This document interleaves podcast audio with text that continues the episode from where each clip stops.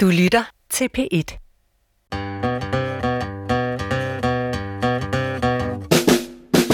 Velkommen til Vildt Naturligt på P1. Dine værter er Vicky Knudsen og Johan Olsen. I Vildt Naturligt i dag skal vi tilbage til noget af det kryb, vi har snakket om før, Vicky. Noget skønt kryb. Du er en af de store, helt store entusiaster inden for netop den her type kryb, jeg kender. Yeah. Måske den største. Vi er ude i noget med 8 ben. Vi er ude i spindler.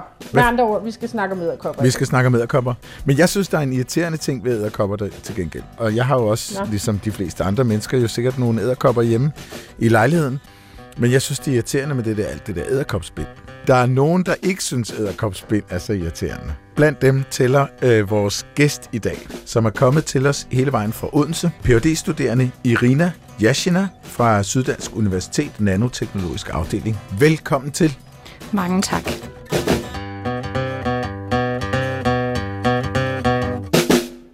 Vi har spurgt dig, om du vil være med, fordi vi ved, at du er temmelig fascineret af edderkopspind. Kan du prøve at forklare, hvor den fascination kommer fra, og hvad det er, du laver med edderkopspind?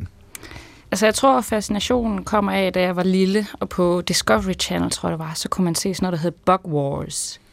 Og så var der de her edderkopper, og man så, hvordan de for eksempel kunne kaste med lassoer med deres silke og alle de her ting. Og så læste jeg jo så nanobioscience på Syddansk Universitet, hvor vi lærte, at sådan noget edderkoppespind faktisk bare er lavet af proteiner, og det er helt almindelige fibre. Og så tænkte jeg, det lyder sgu da vildt spændende, hvordan den her lille, som nogen synes er irriterende edderkop, kan lave noget så fedt. Og det, jeg så gjorde i mit speciale, det var, at jeg tænkte, jeg ville egentlig gerne vide mere om, hvad edderkoppespind består af. Så det lavede jeg der, og så, da jeg så havde fundet ud af det, så tænkte jeg, det kunne da også være fedt at kunne lave sit eget edderkoppespind i et laboratorie. Så det er det, jeg er i gang med nu i mit Ph.D.-studium. Kan det overhovedet lykkes? Fordi jeg synes, det virker som om, det har været noget af en kamp at efterligne de her edderkoppespind. Ja, altså et af problemerne er jo selvfølgelig, at det har ikke altid været helt sikkert, hvordan edderkoppespind ser ud indeni. Og det kræver jo lidt, at du faktisk ved præcis både, hvad det består af, og hvordan de her bestanddele, hvordan de ligesom former en hel fiber. Og det har jo så krævet, at der ligesom er udviklet nogle højteknologiske mikroskopityper for eksempel, som gør, at vi nu er i stand til at se det. Og derfor også er bedre i stand til for eksempel også at kigge på, hvordan edderkoppen laver det her spind. Og nu kan vi så forsøge at udvikle teknikker, der kan det samme. Men jo, det har været noget, man har prøvet i mange, mange år. Jeg tænker, at edderkopperne, de har jo arbejdet på det her i tusinder, hvis ikke millioner år. Så der er jo også det er noget at arbejde lige at skulle kopiere noget, der har taget så lang tid evolutionært at udvikle, ikke? Ja, absolut. Altså, hvis man kan det, så tror jeg, at man har milliardideen. Absolut. men grunden til, at du kigger på edderkoppespind, er jo en ting, som vi ser i stigende grad, synes jeg, at vi mennesker, vi kigger på naturen for at få inspiration til nye materialer, nye måder at løse problemerne på. Mm. Det vi kalder biomimicry. Ja. Altså, at vi simpelthen bare går ud og kigger på. Altså, der er jo flere eksempler på biomimicry. Jeg ved ikke, om der er nogen af jer nørder, der kan hjælpe mig med nogen. Jo da, det er jo ikke sværere end at se på vores superhelte, som jo findes i virkeligheden, ikke? Jo. Spider-Man. Mm-hmm. Wolverine, ja. Pingvinen. Mhm. Catwoman. Og andre superhelte. Ja. Har I lagt mærke til passagerfly? De der jetfly, ud fra enden af vingerne, så går de lidt op. Mm. Bare en lille bit smule. Det er noget, man kigger på, sådan nogle rovfuglenes fjer. Det er helt ude for enden, så bøjer rovfuglenes fjer en lille smule opad. Så fandt man ud af, at man bruger alligevel en del mindre brændstof. Når jeg siger en del, så er det måske en halv eller en 1,5% mindre brændstof, hvis man har sådan nogen der peger opad. Så, og det er en idé, man fik fra rovfugle. Når japanske tog, de kører igennem en tunnel, så kører de, I kender godt, japanske højhastighedstog, ikke? 300 km/t. Og når de kommer ud af en tunnel, så skubber de en masse luft foran sig. Den hastighed, de kommer ud med, gør, at der kommer sådan et sonisk brag. Så man får simpelthen sådan en støjgene fra de der tog. Og der var så japanske ingeniører, som gik hen og kiggede på, hvordan isfuglen dykkede ned i vand, stort set uden at lave et plask. Så har de designet togene front, så den ligner den der. Og det lykkedes faktisk at gøre, ikke? Ja, vingemøller og altså hajers, overfladen af hajerhud. Der er masser af eksempler på sådan noget biomimicry. Men er det ikke også, jeg tror også, jo mere man kigger på det, og det kan jo også være, at vi lige hurtigt, altså biomimicry, fordi der kan jo være den opmærksomme lytter, tænker, har de ikke snakket om mimicry før? Mm-hmm. Og det har vi jo, for der findes masser af slags mimicry ude i naturen. Altså hvor dyr efterligner andre dyr, eller planter efterligner et dyr, eller planter efterligner en anden plante, eller altså hvor man lidt kopierer, kan man næsten sige det, nogle rigtig smarte træk fra et andet dyr. Ja. For eksempel, se giftig ud, når man ikke er giftig. Ja. Eller se ikke så giftig ud, selvom man er giftig. Altså, der kan være mange grunde, og der findes mange forskellige slags mimicry. Ja. Men nu gør vi mennesker det også, at vi rent faktisk laver en form for kopi af ting ude i naturen. Ja. Og jeg tror, uanset om man er en superhelt, eller en vindmølle, eller jeg tænker også, at fly generelt er også noget, hvor man har stået en gang og tænkt, kæft, det er smart, de kan flyve det der. Når det vinger, og så prøvede man med nogle flapvinger først at spænde fast på et menneske, og det gik måske ikke så godt, og så er man ligesom stille og rolig. Og jo mere teknologiske man bliver, jo mere man undersøger det her, også ligesom højhastighedstogene, så vil man jo også hele tiden kunne optimere det, jo mere man lærer af naturen, ikke? Jo. Nu hvor vi har Irina Iachina fra Syddansk Universitet inden, er det nærliggende at spørge, Irina, hvad vil man kunne bruge edderkoppesilke til? Og hvad er det, dets særlige egenskaber er? Altså, den særlige egenskaber er jo, at det er vanvittigt stærkt i forhold til, hvor tyndt det er. Så det er 10 gange tyndere end et menneskehår, men er lige så stærkt som stål eller kevlar. Og så kan det faktisk også strække sig mere end 60% af dens originale længde, uden at gå i stykker. Og så ikke nok med det, så er det jo også bare lavet af proteiner, som jo så derfor er og ved stuetemperatur, og derfor fuldstændig bionedbrydeligt. Og nogle af de ting, man selvfølgelig kan bruge det til, det mest nærliggende er selvfølgelig tøj, ligesom almindelig silke. Vil man for eksempel kunne bruge det i sportstøj netop, fordi det er meget let. Mm-hmm. Og man vil jo, hvis man tænker meget langt, måske kunne erstatte kevlar eller carbonfiber på et eller andet tidspunkt med det her silke, afhængig af, hvordan det bliver flettet sammen. Mm-hmm. Når du siger, at det kan strække sig 60%, ikke? Mm. Altså det vil sige, at hvis det er 10 cm, så kan du strække det ud, så det bliver 16. Ja.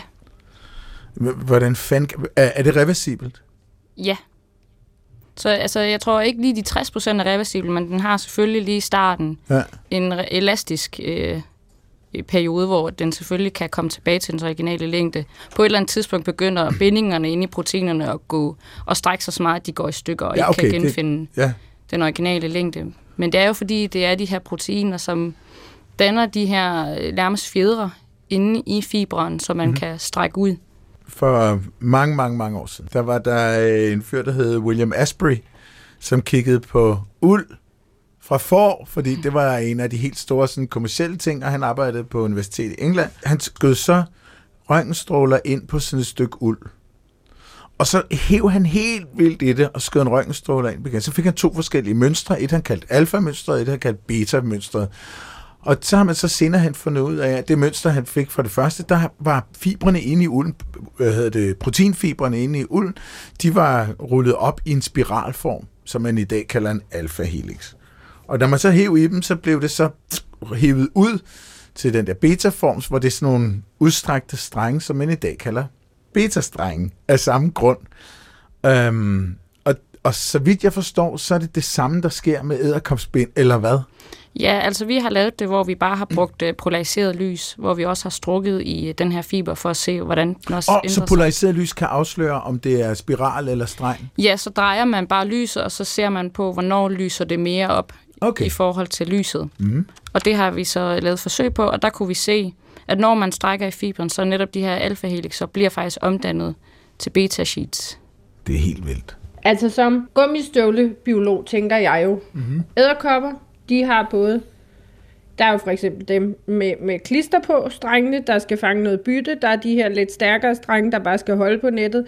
De har sådan en form for livline, en sikringstråd, når de skal flygte fra noget, eller en hanedderkop bejler til en hunedderkop, og hun er ved at æde ham, så kan han lige hoppe ud den her sikringstråd og måske slippe med livet behold. Så de har forskellige slags strenge, hvis man kan sige det sådan. Mm. Og er det de forskellige strenge, der har forskellige strukturer, eller er strukturen egentlig ens i strengene, og kan så både blive til alfa og beta an på, om man strækker i dem eller ej? Altså, jeg har kigget både på dem, som er deres livline, og så dem, som de bruger til, når de skal bygge deres hjulspind op, så har de sådan en midlertidig konstruktionsline, som er selvfølgelig ikke lige så stærk. Og det er, de har nogle bestemte proteiner, som kun findes i edderkoppespind, og så i den ene, så er der, den ene form er mere dominant end den anden. Og der er det jo så, at den her ene type protein, f.eks. livlinen, den har flere af de her beta-sheets, som gør, at den er netop stærkere end den lille eller den midlertidige. Kan du ikke lide, Irina, når man så netop ikke er mikroskopnørd, som jeg tog der, så hvis man kigger ned i de her super tekniske mikroskoper, hvad ser man så, når man ser sådan en edderkoppestreng? Har den en helt vild struktur, når man sådan kommer tættere på? Altså, den har jo en lagerstruktur, hvor at for eksempel så er det yderste, jeg tror, man kan betragte det lidt som sådan en pølse, og den har noget skin og så videre. Og det yderste skinlag, det er for eksempel fedt, består af lipider, og det er for eksempel derfor, at vi, når der dukker om morgenen, så ser du, at vand ligesom danner de her dråber på vores edderkoppespind. Så her er der et indre proteinlag, som er et mellemlag mellem det her fedtlag og de meget specifikke spindproteiner inde i midten, inde i kernen. Og det, man så kan se med nogle gode højteknologiske mikroskoper, det er faktisk, at den her proteinkerne består af mange små nanofibriller. Så der er faktisk en sådan fiberstruktur inde i den store fiber. Mm-hmm. Altså lidt ligesom hår. Ja, og lidt ligesom muskelfiber for eksempel. Der er jo også mange små fiber inde i. Ja, det er ligesom sådan en russisk dukke. Man kan ligesom hele tiden skrælle, og så ender man med beta-sheets. Ja, og alfa-helix. Ja. Og det kan du se med lys. Ja, så vi i det laboratorium, jeg arbejder, der arbejder vi med optisk mikroskopi, som er lys. Og så kan man for eksempel putte nogle farvestoffer ind, som farver nogle bestemte områder, for at kunne se for eksempel enten fedt eller proteiner. Og så hvis man arbejder med nogle andre mikroskopityper, som kigger for eksempel efter Raman-signal, som kommer, som er der meget af ved krystaller, så kan man netop se de her fibriller, fordi der er nemlig mange krystaller inde i dem fra de her beta-sheets. Mm, så det bliver... Krystaller, det er i hvert fald ekstremt ordnet. Ja, lagen ligesom. Du lytter til Vildt Naturligt på P1. Dine værter er Vicky Knudsen og Johan Olsen. I dag er jeg gæst, og jeg er Irina Iachina, Ph.D.-studerende på Syddansk Universitet. Irina, når du sidder der og kigger på edderkopspind, og man tænker, så kan vi få noget virkelig lækkert sportstøj for eksempel. Men hvorfor giver det mening bare at starte med edderkopspind? Altså ja, vi ved, det er super stærkt, men kunne man ikke bare starte helt fra scratch og lave sit eget supermateriale? Eller altså, er det noget, man har prøvet, og det er simpelthen bare ikke lykkedes at lave noget, der minder om edderkopspind? Altså, der er jo folk, der ligesom har prøvet. Jeg tror, at det, der sker, det er, at det er lidt svært bare at finde på et protein fra bunden af. Så det er nemmere at tænke på og kigge på, hvad har vi, og forsøge at reproducere det. Ja. Frem for at skulle starte helt forfra. Ja. Hvis jeg nu lavede et materiale, jeg skulle bruge til, om det så var min båd, eller til at suge noget fast ned i kælderen, så ville min første tanke ikke være protein, for det ville jeg tænke, der var nok nogen, der ville komme og spise det. Det har faktisk altid undret mig en lille smule, at jeg kan gå ud i skoven eller ned i kælderen, og så kan der stå, altså så kan der være enorme mængder edderkopspind. Mens hvis jeg havde stillet en leverpostejmad i samme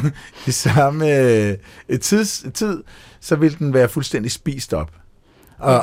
Og det edderkopspind har du lige fortalt mig består af lipider, altså fedt og protein. Mm. Der findes der vel ikke mange organismer på jorden, der ikke ville synes, det var et lækkert måltid at gå i gang med. Hvorfor bliver det ikke spist? Så jeg tror, et af problemerne er jo netop, at de her proteiner, som der er i edderkoppespind, de er faktisk enormt store. Og det er for eksempel derfor, det er rigtig svært at reproducere dem, fordi man plejer at prøve at få bakterier til at producere proteinerne, men fordi de er så enorme, altså så bakterierne, de melder fra. Ja. Det vil de simpelthen ikke. Jamen, jeg tænker på at spise dem. Ja, så jeg tror, det er derfor, at det er ikke et protein, man har lyst til at spise nødvendigvis. Igen, det er svært for mig at vide, om det er giftigt, for eksempel også for os at spise. Okay. Mm. Jeg har altid gået og haft sådan en eller anden idé om, at hvis man gik rundt ud på en øde ø og fik sig et sår og var bange for, at der gik en betændelse i, så skulle man bare komme en masse spindelvæv på, fordi spindelvæv bliver ikke spist. Det må være antibiotisk, men det er der ikke nogen grund til at tro.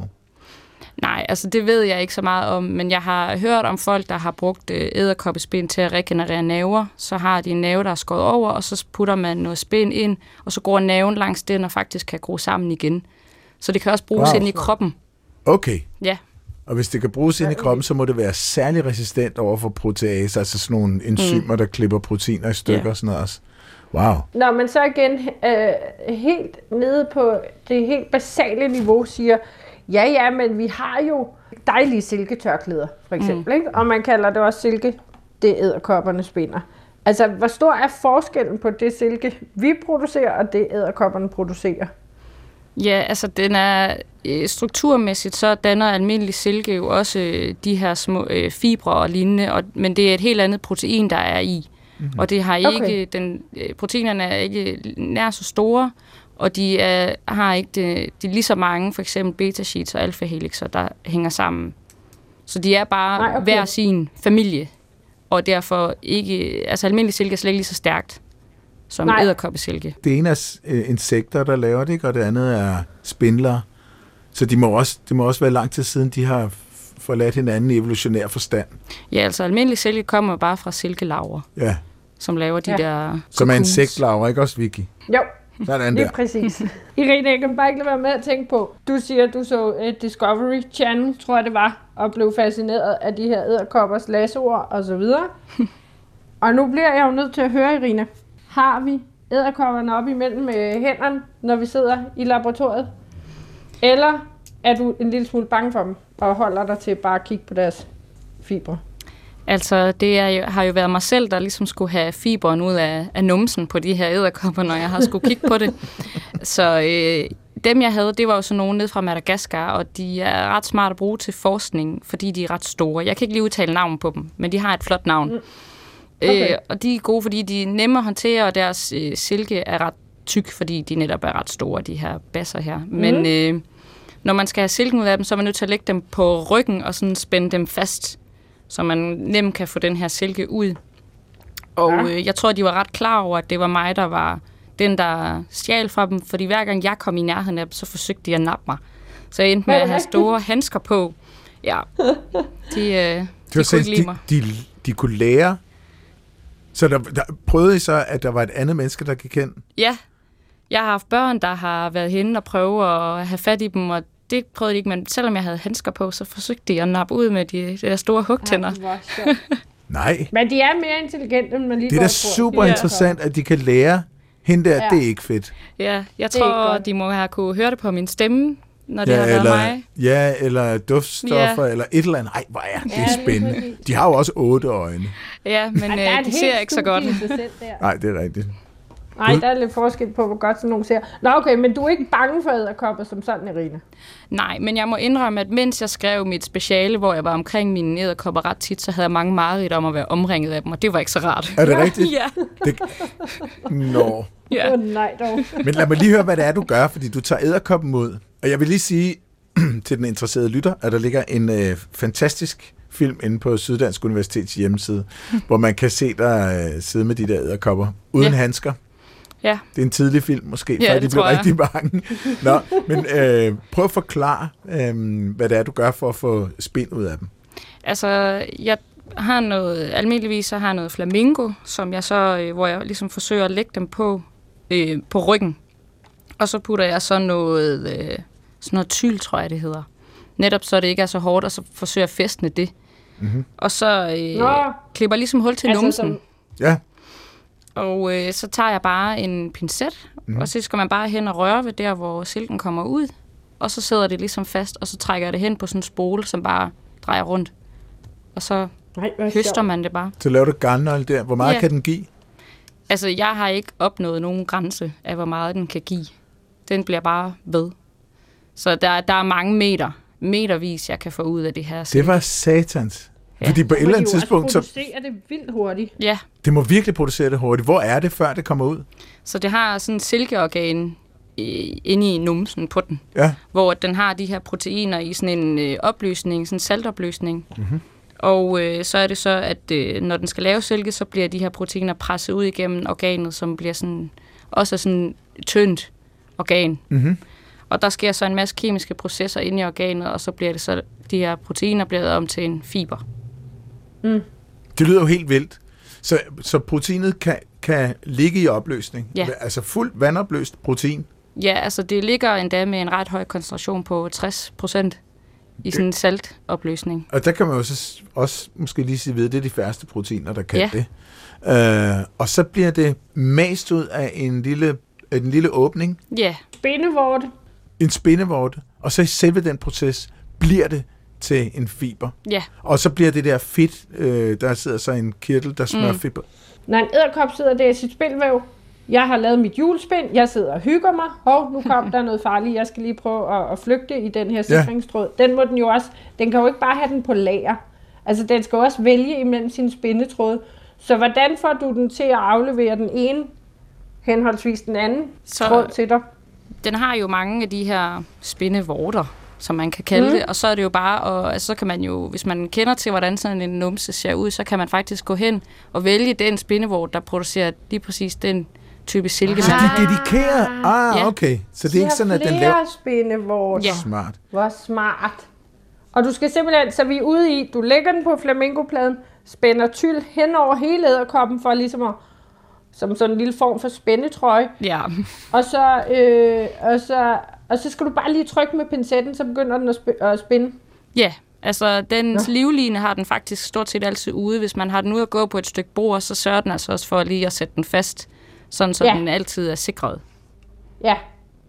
Ja, de sætter den, og så sætter de den et nyt sted, når de nåede en vis længde og så videre, ikke? Jo. Det har jeg i hvert fald set med små sprængedderkopper på mure, at de netop bliver, nå, så sætter vi den der, så sætter vi en ny her, når vi nåede et vist stykke. Ah, okay. Jeg kan godt lide det tyld, du bruger som...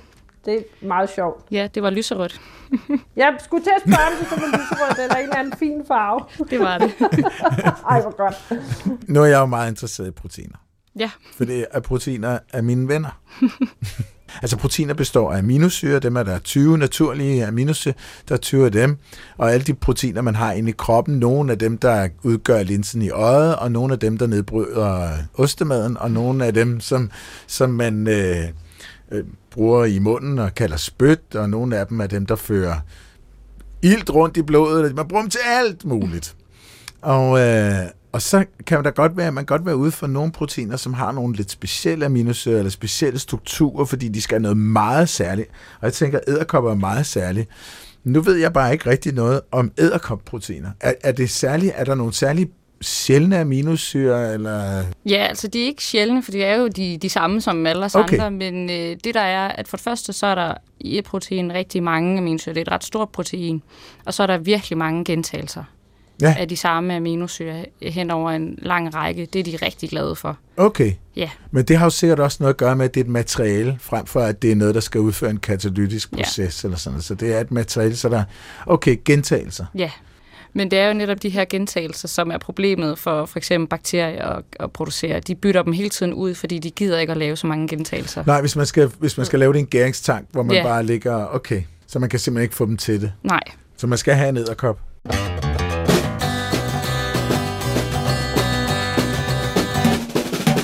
Irina, i det her program, der har jeg jo en lille gættelyd med. Jamen, jeg har forberedt mig. Du har forberedt dig? Du ved godt, der kommer en gættelyd. Ja. Du har siddet og tærket alle lyde igennem for at gætte på. Jeg skal nok snakke den gættelyd. Vi plejer jo nogle gange for det meste. Der har været et par tilfælde, hvor det har været meget nemt. Ellers plejer det at være en lille smule svære. Irina, de har aldrig nogensinde været nemme. Ja. Og måske bliver... i dag, dagen, hvor I begge to gætter lyden, som dog er i den lidt svære ende. Er I klar? Og så kan lytterne også sidde og gætte med, og så ikke noget med at afsløre svaret, før til sidst i programmet. Mm. Lyden kommer her.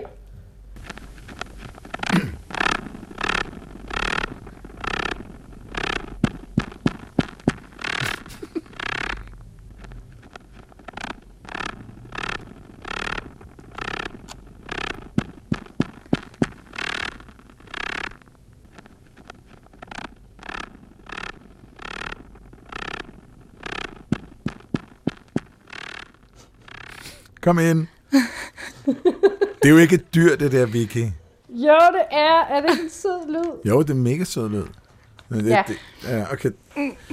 Den skal lige lidt på værksted, før jeg kaster mig ud og forsøger at svare på det. Det lyder... Jamen, nu kan man tænke lidt over, men lige have det i baghovedet. Hvad er det? Ja. For så kan vi i mellemtiden, imens I tænker, netop gå videre til, Irina, hvad det er, du så rent faktisk bruger den her tråd til, når du har udvundet den fra edderkopperne. Ja, altså det, jeg har gjort meget af, det er, så jeg puttede den på et mikroskopslide, og så enten puttede noget farve på, fluorescerende farve, eller så bare gået ned og forsøgt at kigge på det i de forskellige mikroskoper, vi har. Jeg har jo også forsøgt at opløse dem i håb om at kunne netop identificere de forskellige proteiner, der er i. Men edderkoppesilke er utrolig svært at opløse os. Altså det er noget genstridigt noget, faktisk. Okay, det synes jeg jo er lidt underligt at høre. Nu har edderkoppen lige haft den inde i en kirtel, hvor du har kolossal høj proteinkoncentration. Alt er fint. Det ligger i opløsning. Det er jo ikke sådan, at det falder ud eller noget. Det ligger der. Så bliver det til en tråd, og så kan du simpelthen ikke opløse det igen. Nej, overhovedet ikke. Og hvad er det, der er sket? Jeg tror, at det er simpelthen fordi, at de ligger så tæt, de her proteiner, og har en del beskyttende lag rundt om sig. Så de er bare så tætte, at det er rigtig svært for opløsningsmiddel at komme ind imellem bindingerne, for at kunne opløse det. Okay, Irina, det her skal vi have løst. Hvordan stripper du fedtet af først? Nej, altså jeg har bare forsøgt at opløse det. Man kan selvfølgelig godt bare forsøge at få det af. Der er mange, der har prøvet at opløse det her silke på mange forskellige måder. Ja, og det er ikke lykkes? Jo, altså jeg tror, jeg endte med noget lithium-thiocyanat i en meget høj koncentration, og det er altså noget giftigt noget. Det lyder ikke sundt. Nej. Og Tio, det plejer også at lugte virkelig dårligt. Ja. Nå, okay, men fordi jeg tænker bare på, at hvis det her protein er så stabilt, det kunne godt være, at man simpelthen kunne koge det, og så når man kølede det ned, så ville det folde til den rigtige struktur igen. Ja. Men det, ja, ved du hvad, Irina, det ved du meget. Ej, jeg bliver nysgerrig nu. Jeg får helt lyst til at gå i gang. Det skal vi jo ikke. I er også meget proteinnørdet nu for Irina. Det... Jeg er jo stadig på niveauet, at jeg ikke helt forstår, hvorfor det så er... svært at lave noget silketøj ud af edderkoppernes silke, når man godt kan finde ud af at gøre det ud af larvernes silke. Hvad er det? Hvorfor er det så svært? Ja, altså, hvor er det går galt? Silkelarver, de laver de her smarte cocoons, hvor der er flere kilometer af silke, hvor man bare kan putte dem i vand, og så finde en ende, og så bare høste op. Så der er rigtig meget, og du kan have virkelig mange larver sammen. De er ret venlige. Hvor at edderkopper, de er ikke særlig venlige. Så det, for det første er det svært at have en god edderkoppefarm, hvor du bare høster. Fordi de gider ikke at bo sammen, og så kræver det jo også en del at tage dem hen, og så bare forsøge at høste ud af en enkelt kirtel hen over lang tid. Så det er virkelig besværligt at skaffe store nok mængder til en hel industri ud af edderkopperne. Okay, så det er det, der er ligesom hovedkilden til problemet, at de ikke lever i kolonier og bare spinder løs og lægger al tråden i en stor kokon til jer. Ja. Men at det ligesom skal udvindes meget besværligt. Så det er derfor, man vil prøve at gå ind og kopiere deres proteinstruktur, ikke? Ja, lige præcis. Ja, så den hellige grad må vel for fanden være at lave det kunstigt? Ja, absolut. Så det kan godt være, at bakterierne ikke vil lave sådan et kæmpestort protein med en masse gentagelser, men edderkoppen har jo celler, der gør det. Ja, så jeg tror, at man har forsøgt netop at tage det ud af edderkoppen og derefter spinde det selv. Men det er jo også, så begrænser du også mængden i, at den her edderkop, du skal have den her ene edderkop og høste fra den frem for, hvis man med bakterier, du kan lave mange liter af det her opløsning, hvis det kan lade sig gøre. Helt klart, men man kan vel også tage en edderkoppecelle og dyrke op sådan en eller anden stamcelleagtig ting at dyrke op. Kan man ikke? Det gør man jo. Kan man gøre med hamsterceller og menneskeceller, men de har selvfølgelig også været en del forskning igennem for at kunne, at man kan lave det trick, men man kan udtrykke protein imellem menneskeceller. Tænk bare, at man kunne få en lille edderkopceller, snyde den til at tro, den stadigvæk var i en edderkop, og så dyrke den op i en tank, og så dyrke den. Men det har man ikke kunnet, simpelthen. Nej, altså, men jeg har da i hvert fald fået en idé, jeg skriver mig bag øret nu. Okay. Det kan være, at I to skal gå sammen om et lille projekt. Ja. Ja, det kunne være, det kunne være ret spændende. Jeg synes også, det kunne være mega sjovt at prøve at krystallisere noget af det her. Det er jo ligesom det, jeg gør. Men er noget af det krystalliseret? Er der altså krystalstrukturer af noget af det her protein? Det er der vel ikke så? Nej, altså ikke andet end, at man definerer de her beta-sheets som krystaller, fordi de er meget ordnede. Så kalder man det bare nanokrystaller. Ja, okay. Ja. Hvornår opstod edderkopperne i evolutionshistorien, Vicky? Jeg har jo før været inde på et fossil af en kan du huske den, der var en sådan blandet, lidt en blanding af en edderkop og en skorpionagtig ting. Det er rigtigt. Som man havde fundet et stykke rav. Mm. Den var ret sej. Der har været edderkopper temmelig længe. Jeg vil mene, at vi er ude i sådan noget 300 millioner år eller sådan noget. Wow. Den her fætter kusine til edderkopperne blev fundet i noget rav for 100 millioner år siden. Nej, den er sikkert fundet for nylig. Ja.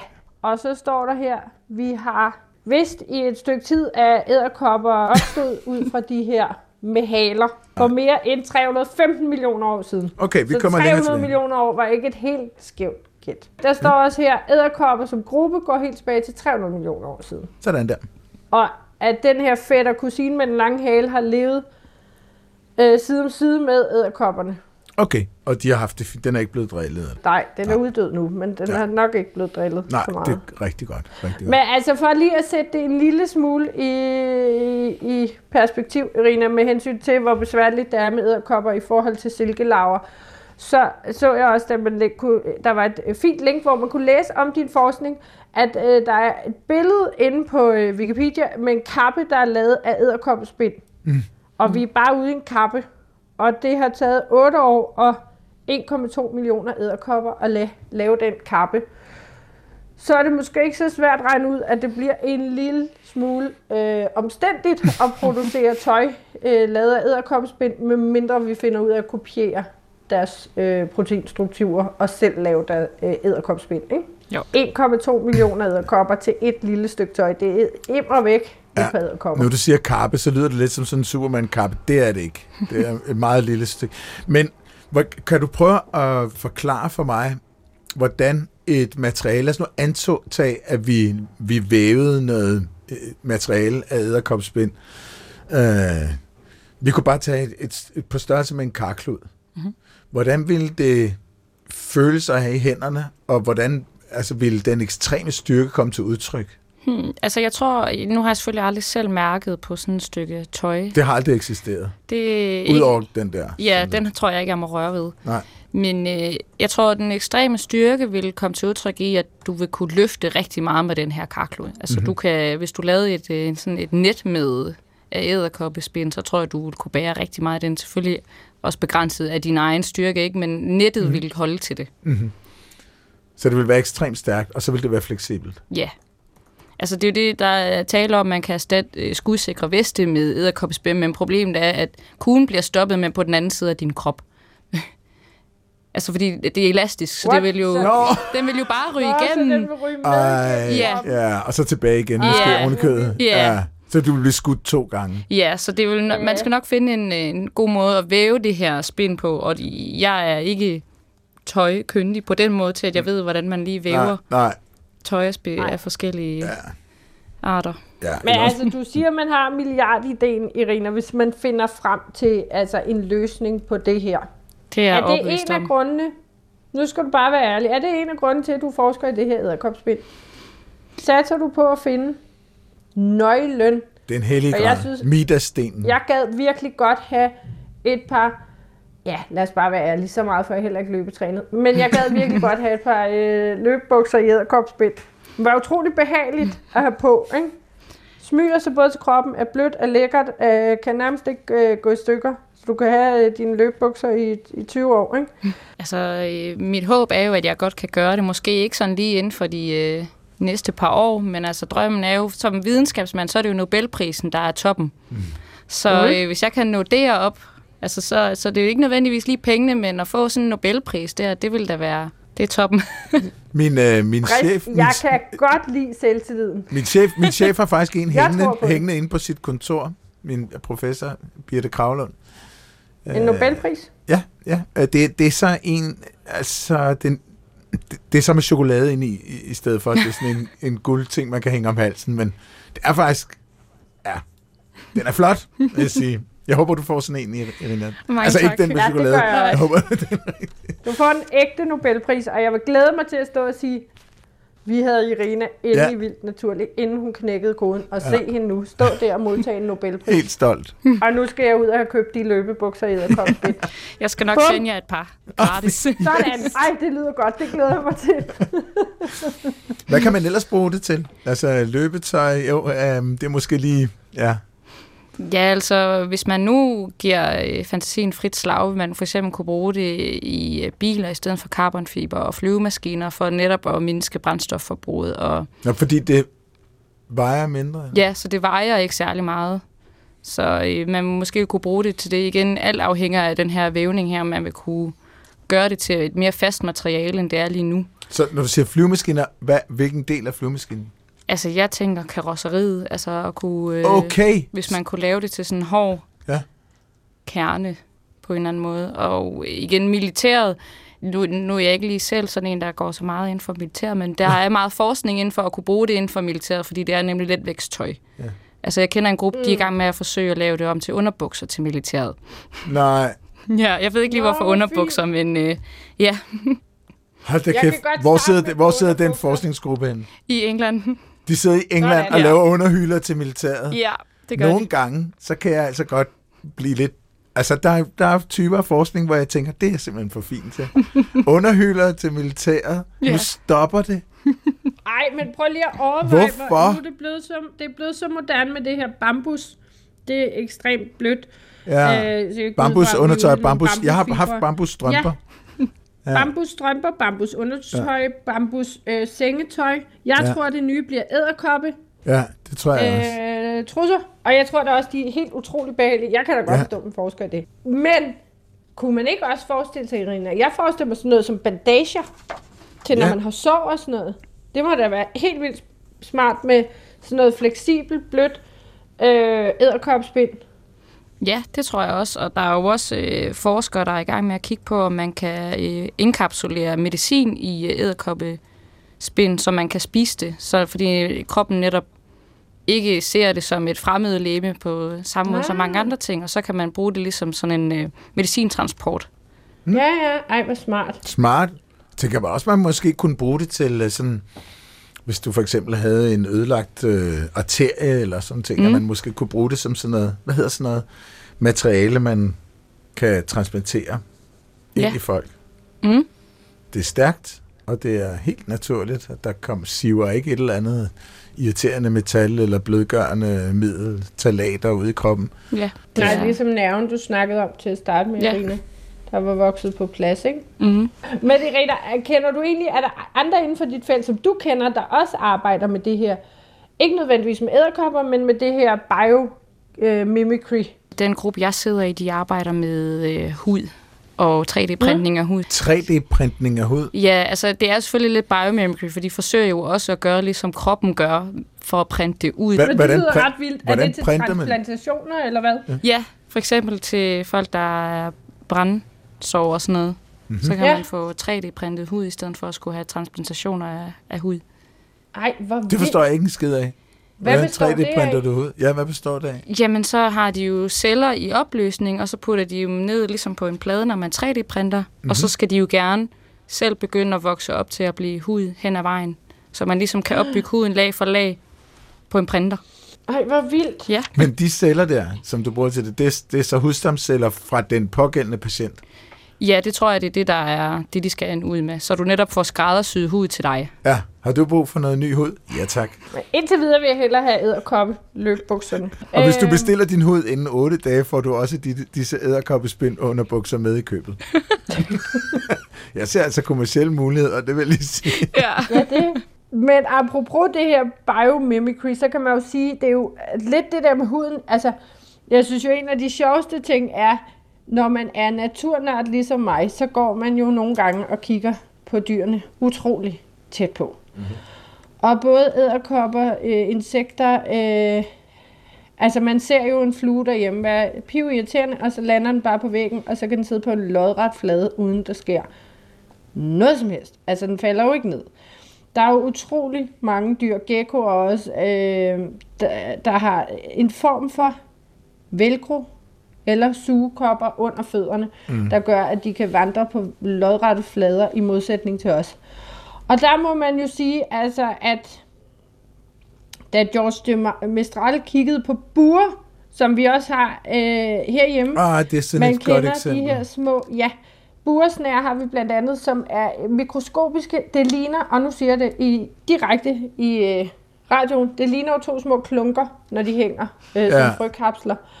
Men når man kigger på dem utroligt tæt på, så har de jo små bitte kroge over det hele. De har det også hele vejen op og ned af stænken. Så hvis man går ind i sådan en bure, så har man altså ikke bare frøkapslerne med sig, men hele stænken nærmest. Ja. Og man kan flette kranse ud af de her burer, og man kan gøre mange ting. Og så findes der jo rigtig mange arter også. Nu var vi lige ude i buresnæren, den er meget lille. Der findes også større frøkapsler. Men det her Geo her, han gjorde, det var jo netop kigge på de her små bitte kroge. Og så som sad over det hele på hans hund, så vidt jeg husker. Ja. Og så opfandt han velcro. Ja. Fordi han prøv at se, hvor brugt velcro er nu. Ja. Så jeg mener bare, lige så snart du knækker den kode der, Irina, så er den der altså. Prøv at tænke, at man kan sidde og kigge på en eller anden art af burer og tænke, der de er smarte, de der kroge. Kan vi finde ud af noget med det? Bum, velcro. Og hvad det ikke har sparet af så bøvl med blandt andet snørbånd gennem tiden. Hvad med sonar? Det er ikke lidt. Hvad med sonar, sådan noget ekolod og sonar, sådan noget, det der, hvor du kaster en lyd ud, og så analyserer ekoet fra den.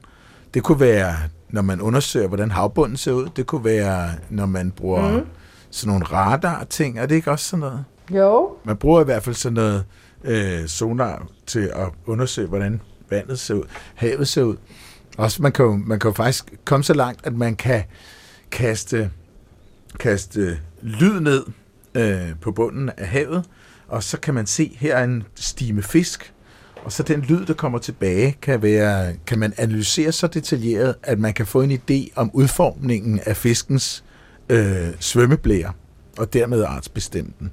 Så man kan, men det er meget vildt, ikke? Mener, det bruger også sådan noget, bruger hvaler jo. Og det er jo også sådan en biomimicry, hvaler og flagermus og forskellige andre dyr, der bruger lyd til at orientere sig med. Synes jeg bare er sådan et fint eksempel på biomimicry. Du lytter til Vildt Naturligt, og vi taler om edderkoppespind med Ph.D.-studerende Irina Iachina fra Syddansk Universitet, Nanoteknologisk Afdeling.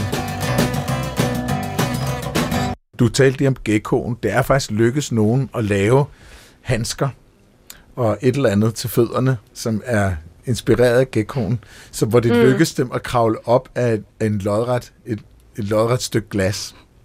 Ja, men er det kommet i handel lige nu? Nej, det er jo ikke sådan, så vi andre kan få lov til at klatre rundt på bygninger. Nej. Men velcroen, den sørgede han da trods alt for at få ud i verden, så vi alle sammen kunne drage nytte af den. Men det kan være, det kommer til gecko-handsker og gecko-fodtøj. Og derudover, så bliver jeg nødt til at spørge Irene. Den gode Spider-Man, han blev jo bidt af en radioaktiv edderkop, ikke? Det kunne godt være en inden for dit laboratorium. Og så kan han lige pludselig både iføre sig en edderkopdragt og kravle på vægge og skyde spind ud. Og han kan altså slynge sig afsted sådan en sikringstråd. Det er jo allerede dybt urealistisk i og med, at spindevorterne jo tit sidder på undersiden. Der er jo aldrig nogen, der har dem under. Altså, men der har de alligevel tænkt, ej, det bliver fjollet, hvis han skal skyde spindevæv ud af Nomi. Så der tager vi lige og rykker den op på håndledning i stedet for. Ja. Det vil se lidt mere superhelteagtigt ud, end at han skal vende baggården. Det er en meget amerikansk løsning, synes jeg, det der. Men er der en inspirationskilde her, eller er det bare fjollet? Altså, nogen må jo have været fascineret af de her edderkopper, men altså, minder bare en radioaktiv edderkop, kravler på væg, skyder spind ud de forkerte steder. Altså, jeg tænker, man har vel været inspireret af det. Men igen, så har man jo været inspireret forkert netop. Altså, numsen tænker jeg, den er meget specifikt, hvor det her spind kommer fra. Så den har de altså ikke lige fået med. Jeg er også selv lidt skuffet. Det er jo nok ikke engang altså det, man decideret vil definere som numsen, for det er jo nogle spindevorter. Men det er bare, når man ser et dyr og lige overfører det til mennesketerminologi, så vil man sige numsen dernede, hvor bagkroppen sidder, og så lige på bagsiden der, ikke? Yeah. Men altså... Så anus på en edderkop sidder meget tæt på der, hvor spindelvæv kommer ud? Ja, sådan lige i midten faktisk. Så er de sådan lidt rundt om. Rundt om det. Når de sidder rundt om? Okay, fint nok, fordi jeg så det godt på din video derinde. Ja. Det, okay, jamen, så det ville være ballerne eller sådan noget, hvor man havde de her spindevorter. Sådan lige rundt om ballerne, sådan en slags, er det hæmorrider, er det spindevorter? Vi ved det ikke. Man ved det ikke. Man kan lige prøve at trykke på dem med en pincet og se, om der kommer spind ud. Så får man hurtigt svaret. Okay, vi konkluderer. Man er inspireret af edderkopperne, men man er ikke gået all in med inspirationskilden. Og radioaktive edderkopper, det ved jeg ikke. Der har man selvfølgelig lige skulle finde på noget, før han fik jeg tror, han er opfundet på et tidspunkt, hvor radioaktivt, det var bare sådan noget fedt noget. Alt var bare sådan lidt radioaktivt. Men hvis man nu laver sådan noget edderkoppespind og bruger det til materialer, så må man jo egentlig også sige, Irina, at det vil være ret bæredygtigt, fordi mange af de materialer, vi laver, der går vi jo og bekymrer os om dels som de omkostninger, der kan være ved at udvinde materialet, hvis det for eksempel er noget metal. Mm. Det er for eksempel helt utroligt dyrt at udvinde aluminium og andre sådan metaller, og det forurener helvede til. I det her tilfælde, eller også skal man for eksempel bruge nogle kunstige polymerer, plastik eller et eller andet, som også forurener, og som også, det er jo lavet på fossile brændstoffer, altså det er jo et oliemateriale. Så det her ville jo være sindssygt bæredygtigt, hvis man kunne få det her til at fungere. Ja, absolut.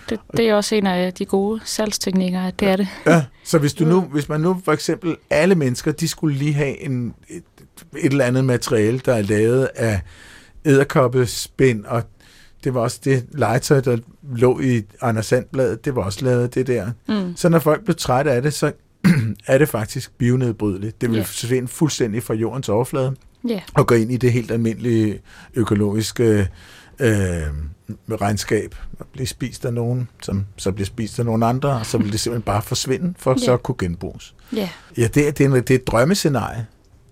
Så det kan godt være, Irina, at jeg vil sige, at det har været virkelig, virkelig hyggeligt at have besøg af dig, eller er virkelig, virkelig hyggeligt at have besøg af dig, men jeg synes, du skal tilbage på det laboratorium og arbejde virkelig hårdt igennem for at redde planeten. Det vil jeg gøre. Det var også hyggeligt at være her. Men Irina, lige til sidst, altså hvad mangler du, før vi kan få ført din plan ud i verden? Nu siger jeg vi, men før du kan føre din plan ud i verden. Vi mennesket. Nu når jeg ud til lidt flere, så som forsker skal jeg jo altid sige, at vi mangler penge. Og så, altså selvfølgelig, der er jo problemet er jo for eksempel, at de her bakterier, de er besværlige at få til at lave de her proteiner. Ja. Så det er det første skridt, vi ligesom skal knække, og så derefter, så tror jeg egentlig, at det er nemmere, fordi det her, det er det, vi mangler lige nu. Fordi vi mangler et startprodukt jo, som fungerer. Ja, som ikke er lavet af edderkopper. Ja. Bakterien skal opføre sig ordentligt, og der er nogen, der skal spytte nogle penge i kassen. Så er vi ved at være der. Ja, tak. Ja, perfekt. Ja. Godt så. Således opløftet over snart at kunne hoppe i et par spritnye edderkoppe løbebukser. Jeg synes altså, at ambitionerne godt må være lidt højere end løbebukser. Bevares, men nu er jeg jo ligesom meldt mig som en form for testkaniner. Så bare tænker, at vi har at gøre med et af verdens stærkeste materialer. Altså, tyk lige på den sætning, og se rundt omkring dig, hvad der er af ekstremt stærke materialer, bare der, hvor du er. Og så er der nogen, der går og forsker i at lave underhyler til soldater i dem, og du snakker om løbebukser hele tiden. Vi må simpelthen have banket ambitionsniveauet en lille smule op. Hvad med kraner og både? Altså, jeg er glad for, at du var inde på flyvemaskiner, Irina. Der må være så mange muligheder, at jeg bliver jo helt stakåndet. Ja. Altså, jeg glemmer ikke, da jeg læste om billiardindustrien i USA voksede pludselig eksplosivt. Og det har været i midten af 1800-tallet. Alle ville spille billiard. Det var fint nok. Bare det, at den eneste måde, man kunne lave billiardkugler på, det var at slagte elefanter. Det gjorde man så i stor stil. Men selv dengang kunne man godt se, det er måske lidt fjollet, og gå ud og plukke de der gigantiske dyr for, så skære de der stødtænder ud af, og lave dem til billiardkugler. Så man lavede en konkurrence om at få lavet, se om man kunne lave billiardkugler i et andet materiale. Det var første gang, man så lavede et eller andet form for plastik. Det var så celluloid, der brænder eksplosivt ved 150 grader, så det er ikke så super smart. Det er også det, man brugte til film i gamle dage. Men altså, der lavede man de der, ikke? Og så det første plastik, første kunststof, det kom så frem med bakelit der i starten af omkring 1900 eller sådan den stil. Mm. Men det er en sindssygt spændende historie, og begge gange, hver gang man har fundet på de der helt nye kunstmaterialer, har det været revolutionerende for verden. Mm. Plastik har selvfølgelig på mange måder været skidt, fordi det forurener så meget, men tænk på, hvor mange skildpadder, nu står jeg og vifter med mine klogebriller her, som er lavet som om, at det skulle være, det ser ud som om skildpaddeskjold og sådan noget, ikke? Skildpadder og elfenben og knogler og ting og sager fra alle mulige dyr, man så ikke bruger længere, så man bruger man kunst til. Ellers, man skal jo ikke mere end 100 år tilbage, så var alt det, man havde i sit hus, det var lavet af naturmaterialer. Der var ikke noget sådan. Ja, så var det noget af det selvfølgelig metal, ikke? Men ellers var det jo ikke sådan, det var naturmaterialer. Mm. Så jeg synes, at det er sindssygt spændende med den her nye udvikling af materialer, og specielt et materiale, som er så bæredygtigt som edderkopspind. Du siger bare, hvis du skal have hjælp til en ansøgning. Ja, mange tak. Det husker jeg. Irina, det har været en kæmpe fornøjelse at have dig på besøg. Jeg tror lige, vi skal have afsløret en lyd her til sidst. Ja, er I klar til det? Ja, jeg er helt klar. Jeg er helt klar. Yes. Den kommer her. Ja.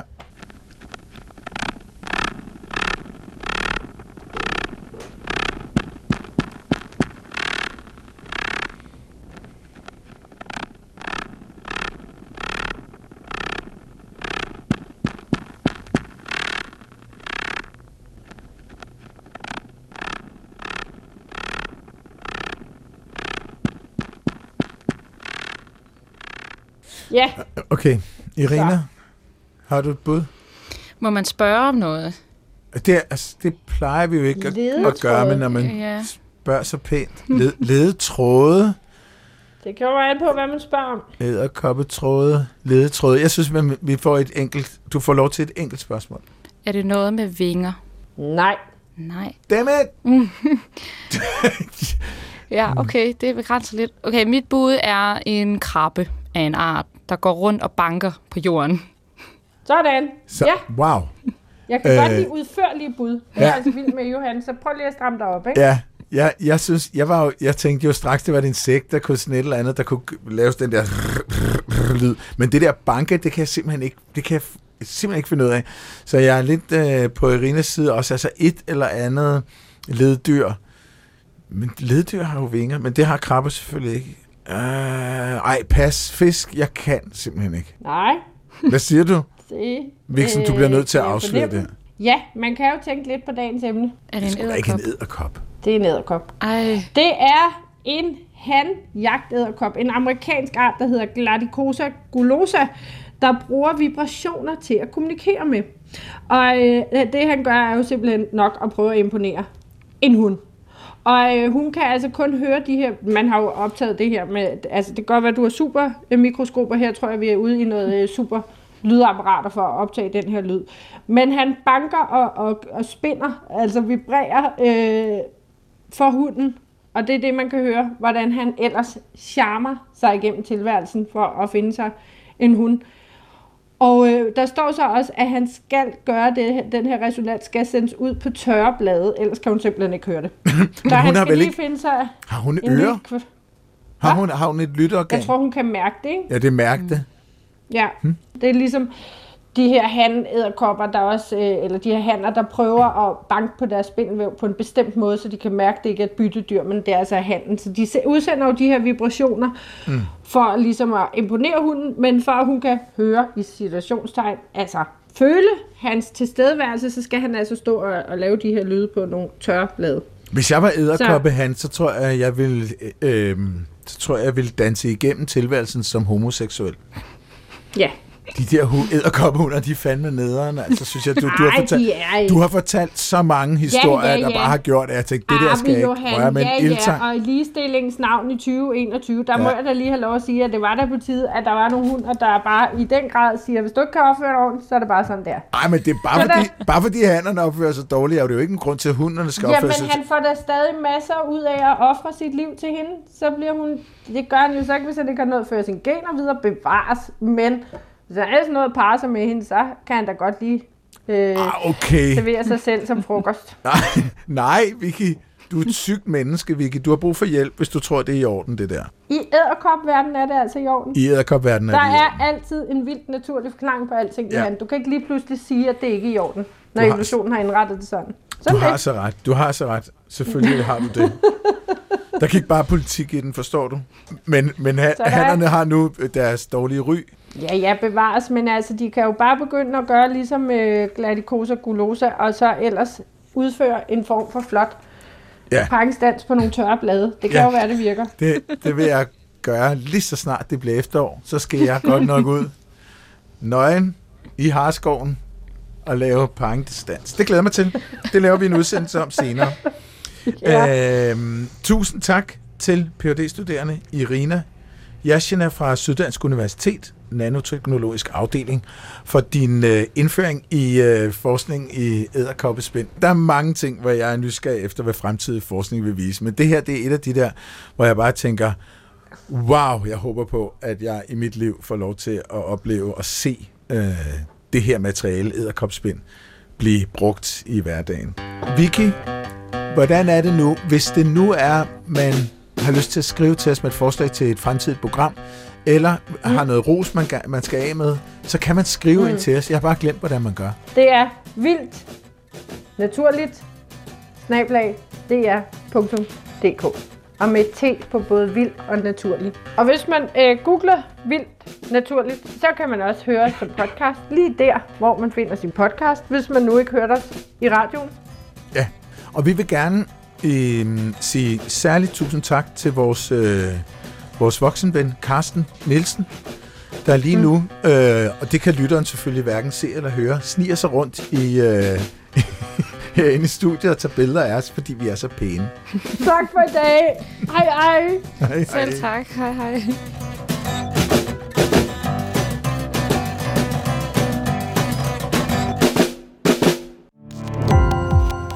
Gå på opdagelse i alle DR's podcast og radioprogrammer. I appen DR Lyd.